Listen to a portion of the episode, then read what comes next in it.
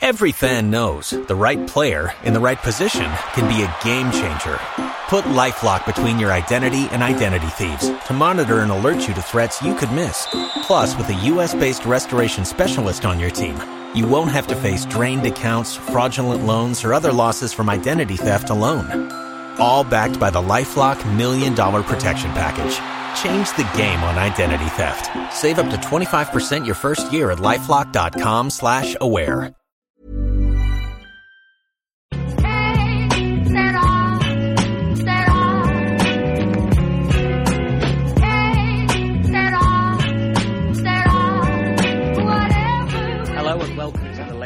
Episode of the Championship Roundtable podcast. You can reach the show by tweeting us on our new Twitter handle at Championship Pod. I'm your host, Louis Shackshaft. I'm a Sheffield Wednesday fan, and you can reach me on Twitter at Louis Shackshaft. Hi, I'm Andy Buckley Taylor, uh, representing Derby County on the podcast, uh, on Twitter at BuckTaylor64, and I also do a blog, the Derbyshire Times group of newspapers. Hi, I'm Kevin. I'm the editor of Leeds Mad, uh, Twitter handle Leeds United underscore Mad. I represent Leeds um, on a weekly, daily basis, and um, I enjoy doing this pod very much. Thank you for joining me today, guys. Um, firstly, I'd just like to say we've got a birthday boy on the podcast, so happy birthday to Andy. Um, Happy birthday, Andy. Yeah, happy birthday, mate. We don't. I'm not going to reveal your age on the podcast, but you know, um, it's a it's a it's a pleasure having you with us today. Um, but what we're going to do is, Thank uh, you, guys. no, you're very welcome. You're very welcome. Like I say, it's a pleasure. Uh, but firstly, we're going to go straight into the topics. Um, so, with Christmas fast approaching, and obviously the halfway stage of the season, um, just before Christmas Day, um, we're just wondering who do you think has been the manager of the season so far? If we start with you, Andy. Um, well, looking beyond my own team, because I think um, Gary Rowett is within in with a shout of uh, that title. Uh, I think Bristol City, Lee Johnson, I think he's done an absolutely tremendous job there. He, uh, in the past, he's had um, in the higher echelons of the division, but he, he's lost players uh, such as like Jonathan Kodjia, and uh, last season he had a bit of a struggle uh, to readjust the team and introduce new faces. And in fact, this season he's without one of his main players from last season, Tammy Abraham, who hasn't returned on loan. But uh, he's managed to assemble yet again uh, a team that's performing very well. Uh, another good win yesterday against our rivals from across Brian Clough Way, and they just seem to be doing it, you know, week in, week out. And uh, I, I think he's he's assembled what you'd term as a, a, a very well balanced team there, and uh, he, he certainly, if if they stay uh, in the top six, he he would be one of the uh, best shouts I think for manager of the year if if it stays like this towards the end of the season. And uh, you know, I'll take my hat off to him. He, he's followed in his uh, father's footsteps as a manager, and I, I believe his father was also a previous Bristol City manager. Um, he's also done well at other clubs that he, he's managed, and uh, it, it's refreshing actually to see a team like Bristol City uh, at the top of the division, and he's turned them into serious contenders. So, for me, Lee Johnson. Yeah, I can't disagree with you. I mean, obviously Lee Johnson is is one of the, the picks of the bunch. You know, he's I've watched Bristol City a lot this season, and they play some fast attacking football, and I think they're probably one of the best teams to watch in the championship this season. Um, so yeah, Lee Johnson's doing a fantastic job there. What are your thoughts, Kev? Uh, Lee Johnson or anyone else? Yeah, I agree. Lee Johnson, he's, he's done a great job. He, he went through a spell last season, I believe, where he, he couldn't even win a game. After, you know, I think he lost about eight games in about in ten or something. But fair play to the ownership, they sort of stuck with him. I think he had a similar sort of record at Barnsley in League One as well, but he went through a spell of not winning. But he must be a decent guy if people stick by him because he's yeah he's doing a great job there. And it makes our win at Bristol even more unbelievable when we sort of gave him a 3 0 hiding. But that was a, certainly a one off because we were going through a terrible spell at the time. My personal choice, though, would be obviously it's an obvious one is um, Espirito Santo at, um, at Wolves. He's, he's done a fantastic job. It, people who say that goalkeepers don't make good managers is obviously uh, quashing that at the moment because they're sort of running away with the league at the moment, I think. Um, somebody described him as the Man City of the Championship last night, which might be a bit over the top, but he's not far away because they, they, seem to be fairly unbeatable at the moment. I mean, he, he did a decent sort of job with Valencia when he was there for a season or so. Uh, didn't pull up any trees with Porto, but uh, obviously Wolves have given him a chance. Of, sort of Wolverhampton's become the sort of a, a, semi-Portuguese town, if you like, really. With so many Portuguese uh, players in the in the squad, and obviously in the ownership and uh, getting um, all the agents sort of getting players in from uh, Portuguese clubs. So I think, yeah, to say it's his first season in the Championship, which is one of the hardest leagues in the in the world to, to make uh, an impact. He's done a terrific job in his first season, and um, I'd be very surprised if they don't, you know, get automatic promotion because you know he's done a he's done a terrific job. But uh, they seem to be rolling teams away at the moment, and um, uh, whereas, like I say, Lee Johnson is doing a great job at City, and Rowie at Derby is doing a fantastic job as well. You've also got got to look at uh, Nigel Clough at Burn. If he if he keeps them in the league for another season, who's to say that no, he, he, shouldn't be sort of applauded as well for doing a, a magnificent job there. So there's a few candidates, but uh, for me, I think um, Santo sort of takes it, uh, edges it from everybody else. Yeah, I'm glad you've picked out uh, Clough at Burton as well, because like you say, you, you, don't tend to look at the bottom of the table when picking out, you, you know, managers who, who mm. are doing exceptionally well. Um, and like you said, last season were as, as good as getting promoted for them by staying up. And if you can yeah. do that again, fair play. Well, like you said, Santo, obviously another great shout. I know it's easy to pick the team number one in the league, but with the amount of money they spend, it's it's easy to just fold as well and, and finish mm. halfway in the league. So obviously the overwhelming pressure that they, they have gone out and spent money that, that you know they're doing everything right at the moment. And I think that Wolves, uh, I could be wrong, but I think they're on course to even go and break some records and finish on potentially more points than any other championships team's done so. Um, but having said that, I'm glad Andy picked out Lee Johnson. I know you've picked out Santo, Kev. So I'm going to throw it, and I hate to say it, but I'm going to I'm going to have to say Neil Warnock.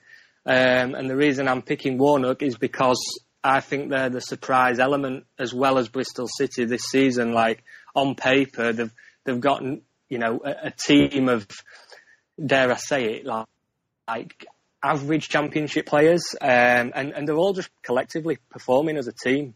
And I think you've really got to take your hat off to them. It's it's obviously a, a huge team effort, and I think now with us hitting the halfway stage in the season that. Cardiff City, you've got to look at them as genuine promotion contenders. So um, fair play to them. And I believe that Cardiff City are the only team not to lose at home this season as well. And and as we all know, as fans in, in this league, if you can win your home games and pick up what you can away, there's every chance you will get promoted. Um, so quite rightly so, fair play to those managers that we've mentioned. Um, obviously Santo, Lee Johnson, Warnock, and even Clough at the bottom end. Um, but we're going to flip reverse it now, and then the next topic we're going to discuss is obviously when it gets to December and January, a lot of managers tend to get sacked after you know the Christmas and New Year. So we just wondered who you think could potentially be next in the firing line. So uh, what are your thoughts, Andy? Um, I think uh, I think there's two or three candidates. Um, your manager's been under a bit of pressure recently. Um, also, yeah, I mean, I think he's a couple of defeats away from the sack. Um, Fulham, Slavisa, Jokanovic, uh, they are this season's big underperformers. Last season, they were uh, attracting all the plaudits with nice, nice, attractive football. Um, towards the end of the season, they forced their way into the playoffs. Didn't quite uh, do it, but uh, this season, they're really, really struggling. In fact, they became the first team to lose at Sunderland in well, just under a year, wasn't it? And, yeah, uh, yeah. You know, there's going to be pressure on uh, Slavisa. Although, I mean, I was speaking to the uh, the Fulham uh, podcaster from the show, Russ Goldman. He seems to think that the the ownership um, will give him to the end of the season.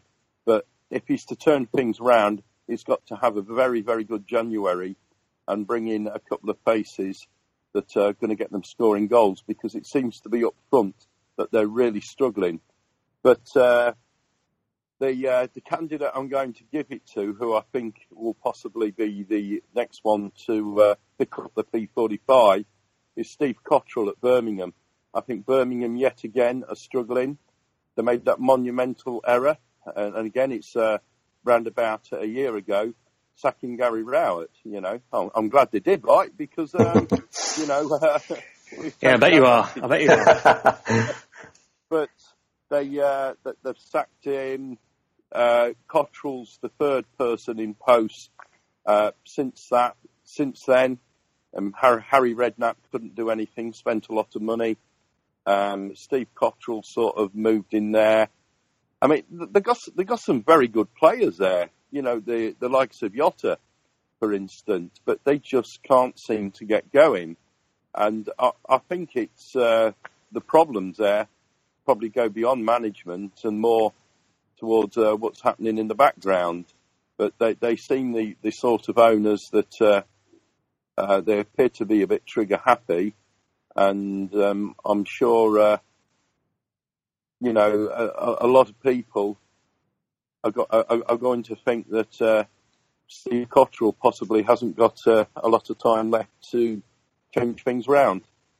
No, I think you're right. I mean, I'll, I'll, pick up from there because the name I've put down also is Steve Cotterill, um, and the reason being they're just on a complete slump at the minute. And to be honest, I just, you know, a, a few months ago it looked like Bolton were, were going to be the team what finished rock bottom. Well, they've done really well getting out of there, and you know they've they're only two points off the playoffs, uh, playoffs off uh, coming out of the relegation now mm. zone now Bolton. But yeah, I think Birmingham have hit a real slump, and and they've only picked up two points away from home this season, which is is dreadful. And and even worse than that, they've only scored eleven goals all season, so that's only one goal every other game. Um, so yeah, Cotterill's the one for me, and I think if he was to get sacked, that be is that the fourth manager this this year? I think is. Mm, yeah. Um, that that that could be gone. Um, but it's it's interesting that you mentioned Fulham and Sheffield Wednesday, the managers there, because I think, I mean, I talked to Russ last uh, week on the podcast, and we both mentioned we, we're, we're both replicating each other at Sheffield Wednesday and Fulham, and I think that both chairmans at both clubs will give their managers till the end of the season. And as much as the Wednesday fans are, are ready and want Carvalhal to potentially leave now, and you know now would be time for a, a change. Um, I think his, you know his contract's up at the end of the year, and the only way I can see him going is, if he resigns. And and I I just can't see him doing it in the next few months. If I'm honest, maybe he might do it at the end of January or February if we're still a million miles away. But other than that, like Fulham, I think they'll just both get to the end of the season and then consider this this season a write off. But I'm interested to hear your thoughts, Kev. What what do you think? Yeah, there's some interesting names there. I mean, Birmingham was a weird one because uh, when Birmingham came to Elland Road, I thought they were, they were unlucky you not to get a result. To be honest, they played really well that night, and uh, Cotterill for me seems to be he seems to be an excellent number two, but as a number one manager, he doesn't seem to cut the mustard really. And he was he was the sort of pivotal in keeping Birmingham up with Harry Redknapp last season. You know, he was the brains behind the sort of you know succeeding to stay up. So as a number one, I don't think he, he, he sort of manages it himself really. I think he finds it tough, and he's finding it very tough at the moment. And he will be lucky to be in a job, I think, in the next few weeks if it continues. I mean, I'm going to pick an obvious name for Leeds fans here now. I think Gary Monk at Middlesbrough's under a lot of pressure. Mm. Due, due to the, it's a good due, shout. Yeah, due, due, to the money, he spent more than anything. He spent a fortune on strikers, 20, 25 million pounds on strikers, and they're not doing it for him really. And the last few games, they've been sort of very abject and very ordinary. I mean, lucky, lucky for uh, for Monk really is that. Um, uh, Steve Gibson, who's in charge of uh, the owner of the club, he's very faithful to his managers. I think he will give him time till the end of the season probably as well. But I think he, you know, he's, he must be looking around his shoulder a little bit, being a, a little bit worried because there was talk about them sort of really cutting this league open at the start of the season and being a top two candidate, and they're nowhere near it at the moment. They're sort of uh, 15 points behind Cardiff, which is five games, which is a massive distance at this stage of the season, and they're sort of uh, five points behind the playoffs. I mean, they could still obviously make the playoffs at the end of the season if they start playing well, but I think he's when they came to Elland Road, you think that would have been a great game for Monk to sort of prove that he made the right decision in, in leaving Leeds to join Borough, but they were very ordinary that day, and 2 1 really flattered um, uh, Middlesbrough that day as well. It should have been a lot more to us. Um, so, yeah, I think Gary Monk uh, is a very lucky man that Steve Gibson doesn't really go through his managers as easily as the guy at Birmingham does. Um, so, I think even though he's sort of 10th in the league at the moment. I think he will get a chance to try and prove himself, but I think he'd be very lucky um, that uh, he hasn't got another owner in charge. Yeah, I think you're right. I think Middlesbrough, they, they seem to be winning one, losing one at the minute. They seem to be on that upwards mm. and downwards spiral. And I think, like you say, you know, they're, they're 10th at the minute and they're, they're five points off the playoffs. But at the beginning of the season with Wolves, they were, they were tipped to be, you know, favourites for the league. Yeah. Uh, really. And I think if it does get to January and, you know, they, they have a, they've lost their next couple of games and they are, you know, 12th, 13th in the table, Gary, Man, Gary Monk could be in the firing line. So that is another good shout. Uh, but as we keep talking about January, uh, I'm interested to know, obviously, that the transfer window's op- opening from the 1st of January. If you could choose one player from any championship team um, who would you choose and why? Who would you bring into your club? Just that, that, one player alone. That you know, it might be a certain position, or it might be somebody what gives you that spark. But if you could choose a player, who would it be? So I'm interested to hear your thoughts, Andy, because obviously we Derby fourth in the table at the minute. Where do you think your weaknesses are, or who would you like at your club? Um, a couple of weaknesses uh, in our team. A flair midfielder would be nice which will give us the option of changing formation as well. But also uh, the position, not entirely happy with. Um, Craig Forsyth has come in, and to be fair to the guy, the last two seasons he's had two serious injuries, and he's struggling at times to get back to his, his, his the form that we know he's capable of. Uh, the, the the only other option at the moment we've got is Marcus Olsson, who is you know, a, a real inconsistent player. So it, it's a left back uh, position that I've been looking to strengthen at. And uh, I'm going back to Fulham here because Ryan Sessegnon um, is uh, the player that I would go for.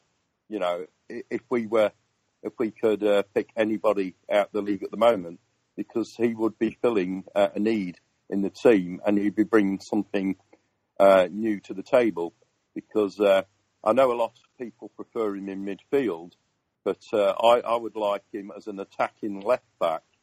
It, it's a role that uh, I think if we could strengthen, that uh, we, we, we, would have even more of a chance of maybe gate crashing the top two. And I noticed when we played Fulham, he was um, constantly a threat down that left hand side. Um, I think he's already picked up England under 21 honours. So, uh, you know, uh, there's obviously he's been noticed by uh, people uh, higher up in the game. Um, I think he's a great, uh, great young player, and if, if, and when he eventually moves away from Fulham, um, it's going to cost a lot of money. But uh, it might, it, might, surprise some people. But Sessegnon is is a player that I think could really turn us into the finished article. Yeah, Sessegnon's a fantastic talent. I mean, I've seen a lot of him this year, and I think, like what you said, it's interesting that predominantly they've had him down as a left back, but when he's pl- played on the left wing and midfield, his his attacking presence is is fantastic at his age. I mean, he grabbed an hat trick, I believe, didn't he, against Sheffield United, and and from then on, is you know in the attacking third is is just a a force to be reckoned with, really, and he's going to have a real bright future. So, like you've like you've done, Andy, it's it's interesting. You've you've picked an area of weakness. So Sessegnon's obviously a, a cracking shout. What about yourself, uh, Kev? Who would you, you know, be in favour of of taking to, to Leeds United if you could? Well, we're quite toothless up front at the moment. We've got Ekuban, who's a young striker that we bought in in the summer, who's going to be out injured for another six weeks. Uh, hasn't actually scored for us yet, but he's uh, he looks quite powerful up front. And I think after a few games, I think he would have been a, a, fairly decent striker. But obviously, we'll have to wait a little while longer now. Lasogga's another one. He's on loan from Hamburg at the moment. Uh, he's been out injured uh, or ill for the last sort of six or seven games, and we don't know when he's going to come back. Um, Roofe obviously got a hat trick against QPR playing up front last week, which was a terrific hat trick, but uh, I don't think he's the ideal um, solution up front. Um, so yeah, I mean, I'd take one of Andy's players at Derby. Actually, he's got loads of strikers there. I mean, if he could give us one of his strikers, I think we'd be quite happy to take one of them off, off his hands, really. Um, but looking at the opposition yesterday, Norwich, I think Oliveira would be uh, an ideal solution. He seems a very arrogant type of player, but he's, he's full of little tricks, and he, he's he's he does score his fair share of goals as well. When he was at Forest, he, he scored a few goals against us as well, and obviously had a good uh, goals per ratio there, uh, per game ratio, and he played quite well yesterday, I thought. So uh, Oliveira, um, it's slotting nicely into our team, I think, at the moment. But then again, we are so short, short on strikers. You know, I think um, as long as he's an established sort of championship player, it's always difficult to, difficult to get players in January because usually the tighter the clubs and they don't want to give away the best players anyway, especially to championship rivals. So it's always difficult to get decent players in. But if we could get one player uh, to sort of improve the team, it would be a, a, striker that could chip in with his fair share of goals. So um, anybody like Olivier would be nice. Or like I say, somebody from uh, Derby that's not being used at the moment will slot in quite nicely as well, I think. Well, it might turn out you get a player on loan from Sheffield Wednesday because the amount of strikers we've got, you know, you, you, it's unbelievable. And, and, as Andy knows, they've got Sam Winnall from us. So, um, yeah, you know, it's it's interesting. But it's like you say, a striker in this league is is worth the weight in gold. I mean, we only have to look at last season what Dwight Gayle did at Newcastle, and ultimately yeah. his goals alone, you know, they just kept climbing the table and, and, and stayed there basically. So yeah, they're, they're, worth the weight in gold, and it's interesting. But I've I've not gone for a striker, even though we're not scoring goals. Um, but I, you know, before the season began, I'd have probably have picked a player like Tom Cairney, who I think is a fantastic talent. But obviously, you know, he's been been injured the majority of the season and, and only just been recently returning to to playing games. Um, so I narrowed it down to two players, which was Aden Flint at centre back and Barrie yeah. McKay at uh, Nottingham Forest. And I love Flint. If he was at Sheffield Wednesday, it'd, it'd, be a fantastic signing. I mean, I think he's actually worthy of playing in the Premier League. Um, as of maybe, you know, he might he might get picked out by a, a Premier League club in, in the summer, and Bristol City will do really well to hold on to him. But I'm I'm gonna say Barrie McKay just simply because Sheffield Wednesday, one of their weaknesses this season is has been on the right wing.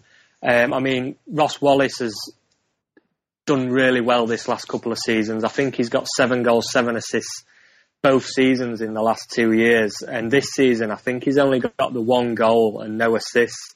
So Barrie McKay stood out for me because he's, he's, he's scoring goals. He's got five goals and seven assists this season. And, and if we'd have had that, you know, this season, um, this league term, I think that would have been the difference between us being where we are at the minute, which is 15th, and maybe sixth, fifth and sixth in the league. Um, so yeah, for me, I'm going to pick out Barrie McKay. Um, I think he's been fantastic for Nottingham Forest this season, and and quite rightly so. And he's he's only relatively young, so he's he's probably going to have a, a great future, and he might be another one when it comes to January and the summer next year that Premier League teams are looking at. Um, but that moves us on into the next stage. So basically, before we review and preview games, I just want to uh, put out there the poll results. Uh, we did from our Twitter handle at Championship Pod. Uh, what was the Sky Bet Championship win of the weekend? And um, surprisingly, actually, Preston North End's victory 1 0 against Sheffield United received 48% of the votes. In second place, it was Sunderland versus Fulham with 35% of the votes. Um, third place, it was Middlesbrough's victory against Borough uh, with 12% and 5% voted otherwise, and that's probably that's probably the Derby victory, Andy, um, against obviously Aston Villa and um, maybe maybe the Wolves against Sheffield United. But I think we touched on it earlier. Obviously, Sunderland winning at home the first time in the calendar year, so fair play to them because obviously uh, Chris Coleman's seems to slowly be steadying the ship there.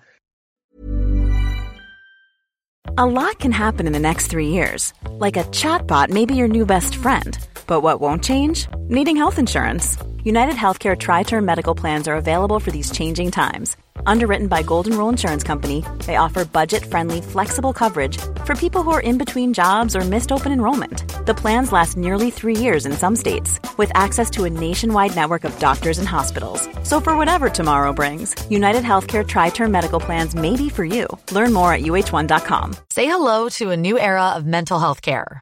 Cerebral is here to help you achieve your mental wellness goals with professional therapy and medication management support. 100% online you'll experience the all new Cerebral Way, an innovative approach to mental wellness designed around you. You'll get a personalized treatment plan from a therapist, prescriber, or both in a safe and judgment free space. Your cerebral therapist or prescriber will outline a customized plan with clear milestones along the way so you can get to feeling your best. With Cerebral, you're not alone in your mental health journey. We're here to empower you to live a fulfilling life. So take that first step towards a brighter future and sign up today at cerebral.com slash podcast and use code ACasts to get 15% off your first month. Offer only valid on monthly plans. Other exclusions may apply. Offer ends July 31st, 2024. See site for details. We're going to review the games now. So if we want to, Andy, just discuss your team, uh, Derby's great victory against Aston Villa, who you beat 2-0. If you just want to talk us through that. Yeah, um, absolutely delighted. Um, it was a good performance uh, all the way through. Scott Carson wasn't overworked in the goal. Uh, in the defence, Chris Baird, ever reliable at uh, right back, is keeping Andre Wisdom out the team. But in the centre of defence, Richard Keogh gave a defensive masterclass. And this season, Richard Keogh is playing the best football of his career. Um, come the end of the season, when they do the PFA awards, if he is not in the championship team, I'll, I'll, I'll be absolutely gobsmacked. But uh, Tom Huddlestone had his best game in the Derby County shirt since he uh, rejoined us. Joe Ledley did his usual uh, role in midfield, picking up the loose balls, some nice passes, and then on, on to the attack. Um, and Andreas Weimann who's like a new signing this season uh, under Gary Rowett, did that old trick of scoring against your former team. Uh, Mate Vydra turned in from a scorer to supplier because he uh, supplied the cross to um, Weimann to score. And uh, up front, David Nugent uh, didn't get any goals, but ran his legs off the whole game. But what was interesting in the game, if you look at the statistics, Aston Villa had over 60% possession, but it's it's how we ourselves um, applied ourselves and uh, the way we didn't allow them to uh, create when they had the ball. Um, I'm sure their passing um, figures are very high, but it's the amount of times that they were forced into passing it sideways or, or backwards and which really stacks the numbers up. Um, I, I, I realised that they were without uh, a few of their star players, Henry Lansbury, I think Hutton, uh, John Terry were missing. They they had a midfielder in defence, and Steve Bruce, for, for one reason or another, didn't play a recognised striker up front. But they still, even when they've got four or five players out injured, they still got a very very strong squad. And uh, the way in which uh, Rowett must have planned for that game, he did his homework. Um, we didn't allow them to play um, the way Steve Bruce would have wanted them to. And we took advantage. And I think 2 0, you know, without trying to sound big-headed, flattered Aston Villa because it could quite have easily have been three or four nil had it not been for their goalkeeper. So overall, absolutely delighted with the result. Um, I w- I wasn't confident of beating them um, before kick-off, but uh, as more and more as, as the game went on, uh, the, the, we looked the team who was going to, who's uh, the most likely to win. So all in all, absolutely delighted, and uh, uh, a good early birthday present. yeah, definitely. I, I was going to just say that it's a great birthday present for you, and, and I think. I mean, I watched the Derby game back, and they just seem to be growing in confidence as the season goes on. And I don't know if you remember, actually, Andy. I'm not blowing my own trumpet, but I was the one who tipped Derby this season to finish in the playoffs, and I'm putting it out there now. If I was going to pick a team to get promoted this season, it would be Derby County via the playoffs. Um, and I don't, you know, I don't want to jinx anything for you, but I think that, like I said, they're growing in confidence. They've got a good little team on paper. They seem to be getting the things what they've, you know, done wrong over the last season. They, they seem to be getting them right now. And, and the, a, a 2 0 victory against Aston Villa was a real good result. And, and like you said, it's not always about the possession. What I saw was that they were, when they were going forward, it was very free flowing football and, and they were creating lots of opportunities. But I have got a question for you, and it's quite interesting. Obviously, Andreas Weimann scored um, the goal against Villa, and I know he spent a lot lot of time at Villa, um, and I understand he, he, chose not to celebrate. Is that correct? Do you know, I, I never actually uh, never studied whether he celebrated or not. Um, yeah, I, I, understand he didn't. I just wondered if in, were you in, are you in favour of a player celebrating or not when they score against their old club? Because there's the old debate where obviously you can't win either way. Because if a player does celebrate, they see it disrespect disrespectful to the some fans see it disrespectful to the opposition team. Um, but then when they don't celebrate, a lot of fans say, "Well, we're paying you so and you know X amount of money a week. You should you know be, have the right to to go out and celebrate." But when a, for me, when a player doesn't celebrate against a team, he still put the ball in the back of the net, and if he chooses not to celebrate because he respects the other team, so be it. But I just wondered what your thoughts were on that with it happening this weekend. I don't mind either way, to be quite honest. Um, it, it's up to that individual player. I mean, we, have had a, a, we've had a, some funny ones with Forest because you, you, know there's a lot of players that's played for Derby and Forest, and a few years ago, Marcus Tudgay scored for Forest against us, but he started his career at Derby. Derby, um, who gave him his chance in the professional game, he didn't celebrate. Now, Robert Earnshaw, on the other hand, who had a torrid time at Derby, uh, yeah, he, he probably went a bit OTT when he celebrated scoring against us. Um, Kris Commons, another one, um, he, got a, he was getting a lot of stick off the Forest fans because he joined us on a, a free transfer from Forest. When he scored against Forest, he celebrated like mad. I suppose, I mean, it all depends on the circumstances and how they left.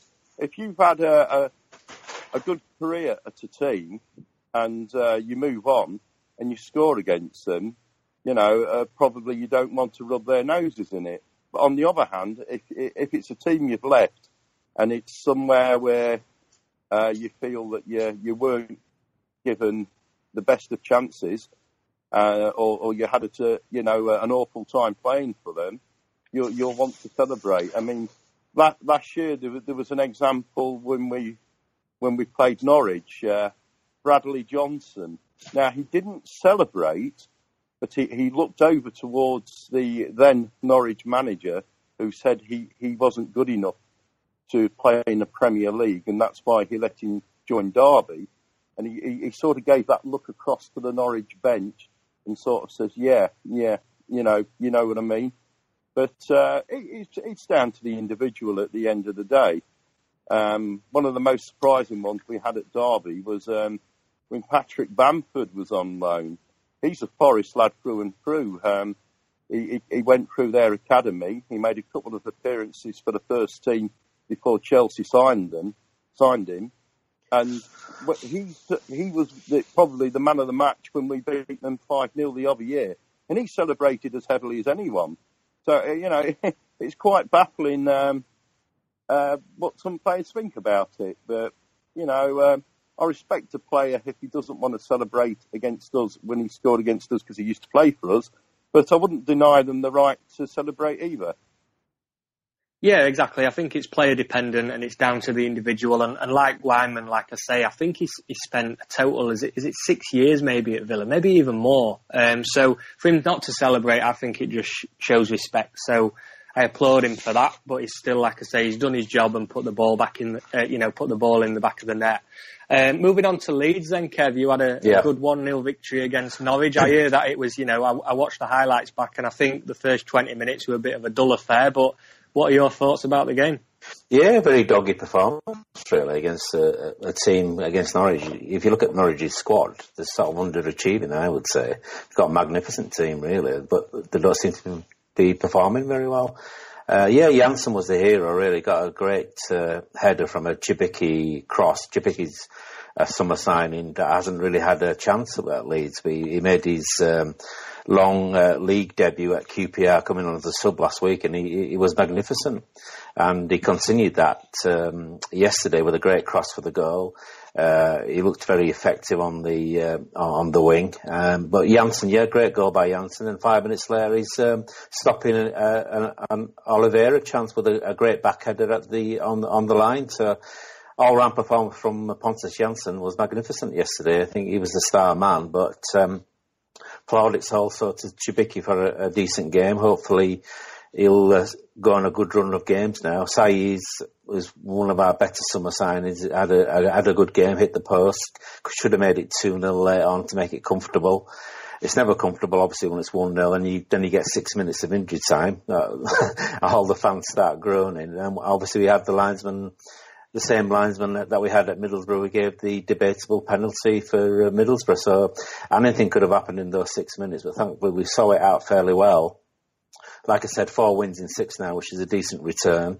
And we go into the next games now, Hull City, Burton and Birmingham and Forest, all winnable games.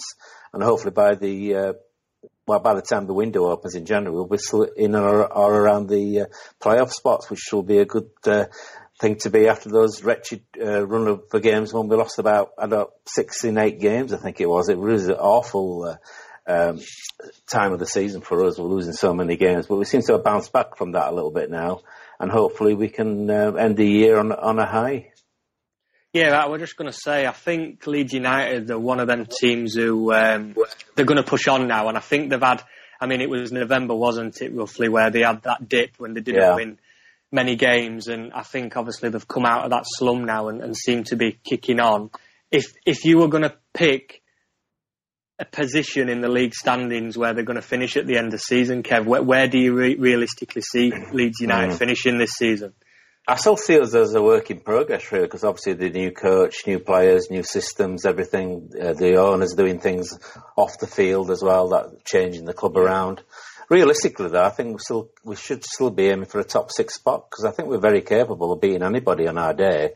But then again, we're capable of going through a bad run as well. So it depends which Leeds United appears for the uh, second half of the season. I suppose. Hopefully, we'll learn a lot from the defeats and we'll uh, put that into a, a good position for the last 23, 24 games of the season. Yeah, like you say, it's, it's just such a tough league, and like you can just you know, in, whoever you're playing in this league, you can easily win a game as you can lose mm. one. And I, I mean, I personally think that Leeds United should, you know, they should be in the top six again this season. And I think that they ultimately will finish fifth or sixth.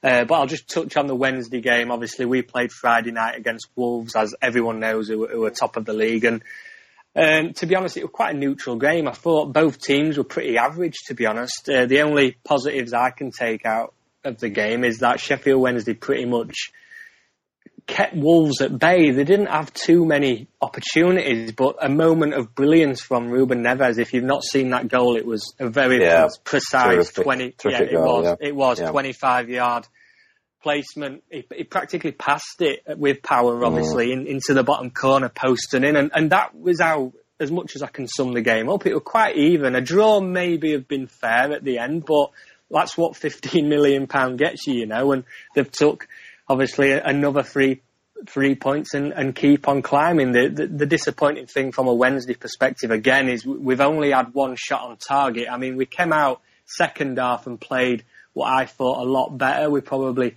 edged the second half, but you know, unless you, you know, if you're not scoring goals, and it doesn't matter. You're not going to walk away with any points. And, and, and that summed it up for me. I thought it were pretty even, but that moment of brilliance did it for Wolves. And, and that's, you know, if, if you can win ugly like they have done on Friday night, that's, you know, all the more reason that they're going to get promoted. Uh, but we'll move on to previews and predictions now. So back to you, Andy. I understand Derby take on Millwall on Saturday. So what's your preview and prediction for the game? Well, uh, first of all, I think what we've got to not let ourselves uh, do is to beat one of the uh, top sides in the division and then lose to a side who are further down the table because sometimes this season our less impressive performances have come against sides who are lower down. Um, I think now Rowett has now got the team. He's got a buzz about the team. I think he does his homework on the uh, opponents that are coming up. He he he, he, he names his team and he plays them to exploit the the opposition's weaknesses. Um, Millwall, you know, not to be underestimated, as I've said, but uh, I I think um, we should have too much for them. Um, I don't think we'll thrash them. We, uh, with the exception of Hull City, we haven't really thrashed anybody this season. We've ground out a lot of uh, victories. I know we won 3 0 at uh, Middlesbrough, but uh, it, it, it's one of those games. It, it's one where obviously you're going to go into it with a lot of confidence but uh, you you got to keep your feet on the ground because it could also turn out to be a banana skin. But uh, a one 0 or a two 0 victory is is what I think uh, should be on the cards uh, come next Saturday tea time. Yeah, I'd predict a 2 0 victory to Derby, actually. I think they'll they'll win 2 0 again next weekend. Um, but Millwall, they're doing quite well this season, to be honest. Um, to say they're probably tipped to get relegated, they they're, sli- they're slowly climbing the table, and obviously had a great victory against um, Middlesbrough uh, this weekend. They beat them two one. So, but if I'm going to put it out there, yeah, I'd say that Derby should be taking the points in, in this one, especially with obviously the run of form that you're on. Uh, but then obviously, Kev, Leeds United take on Hull City. What's your preview and prediction for this game? Um, I was a bit disappointed that Slutsky got sacked actually the other week because I was hoping he'd be still there by the time we played him. I bet you were. I bet you were. Yeah. but because Adkins, obviously, you get a new manager in, obviously new ideas, and the team sort of peps up a little bit. They they got a good win against Brentford, I believe, the other week. Um, so it's going to be a tough game, obviously, because Adkins will be coming to on to try and prove a point as well. Uh, but I think it'll be another doggy performance, similar to yesterday's performance, really. I don't think there'll be much in it. Maybe 1-0, 2-1 to Leeds. I think we'll should have enough to win the game. Because um, we've got to start performing at home again now. We've only won five home games this season. We, we should be winning more than that. So I'm hoping we'll finish. It's be our final home game of the year as well. So it'd be nice to finish it on a high. We've been getting good gates at Elland Road all season, well over thirty thousand for most of it. And I can see another big gate on Saturday as well. And it'd be nice to finish the home season uh, home year, should I say, with a, a, good victory that keeps us in in or around the playoffs. Uh, I'm predicting a victory, but it won't be an easy one with the new manager for Hull being there. Yeah, I think Leeds United will have too much for Hull City on the day. I know Hull are slowly, you know, with the new manager Adkins, the, you know, they're a work in progress, and I think Hull City will be fine this season. I think they will slowly climb the table, but I think on the day, I think I'd predict that Leeds would probably win 2-1 as well. Um, I can't see nothing more than three points for Leeds on the day. Uh, but Sheffield Wednesday, they face Middlesbrough. Um, again, this is interesting because we've both mentioned that uh, Carvalhal and Monk, you know, potential candidates to, to be sacked in the new year. And I think both teams will probably be afraid to lose this one. Um, obviously, Assombalonga's the the striker to look out for for the opposition in, in my sense, and he scored 11 goals this season. But I think it'll be a bit of a nervy affair. I just hope to God Sheffield Wednesday can put in a decent performance as well as, you know, picking up points. I mean, I'd love to say Wednesday are going to go and win this game, but like I say, I think both sides are going to be afraid to lose. So I can't look past this being a draw, if I'm honest. If I'm going to predict a result, I would, I would say it's probably going to be 1-1 and again, you know, by Christmas, with neither teams moved up or gone any further in the league. Um, I mean, we're pretend, if, just pretend you're playing Leeds, Louis. You should be all right. Well, that's that's what's so frustrating is because when, obviously, as you know more than anybody, the the game when we played Leeds United, when we beat you three 0 is the best yeah. performance we've had at home this season, and uh, yeah. and and at the time. I came on the podcast and we were thinking, right, we can kick on from here, we can slowly oh. climb the table, and and if anything, that game just stands out now as uh, the best game we've probably had at home all season, and every other yeah. game's been bang average, except you know when we beat Fulham away, and and and that's about it. If I'm if I'm honest, so this game against Middlesbrough, yeah, nervy affair, and I'm just going to predict a one-all draw. And we're, but we're, we're, you know we're struggling to score goals, and you know we're, we're conceding as many as we do score as well at minutes. So yeah, I'm, I'm going to have to say a draw um, in that game. Uh, but unfortunately, guys, with that we are out of time. Um, so if you'd just like to let everyone know where they can find you or any projects you are involved in, now would be a good time. Hi, Andy Buckley Taylor uh, on Twitter at BookTaylor64, uh, writing a blog for the Derbyshire Times group of newspapers. And could I say, as this is likely to be my last podcast before Christmas, season's greetings to all contributors and listeners. Yeah, I'm Kevin Markey, editor of Leeds United Mad. Uh, Twitter handle is Leeds United underscore Mad. Uh, I, am editor of the Leeds United Mad website. I'll also be on Sportsline Leeds tomorrow night on the Made in Leeds channel. So any local people tune into that and you'll see a little video of me pre- uh, reviewing the game yesterday in a jolly sort of way. And uh, have a jolly Christmas, everybody. Yeah, guys, um, you're your host, so you can follow me on Twitter at Louis Shackshaft, or you can check out my website, louisshackshaft.com, uh, where you can view all my work on there, my articles, my blogging, uh, interviews, and Sheffield Wednesday statistics. You can check those out. Um, again, Merry Christmas to everyone. If I don't speak to you beforehand, um, but Merry Christmas to all our listeners, and obviously a Happy New Year. We will still be recording over the next few weeks, so you can check out those shows. So remember to subscribe and download those. Uh, and also remember to follow or tweet us at Championship Pod on Twitter. So thank you for listening, and we hope you join us next time.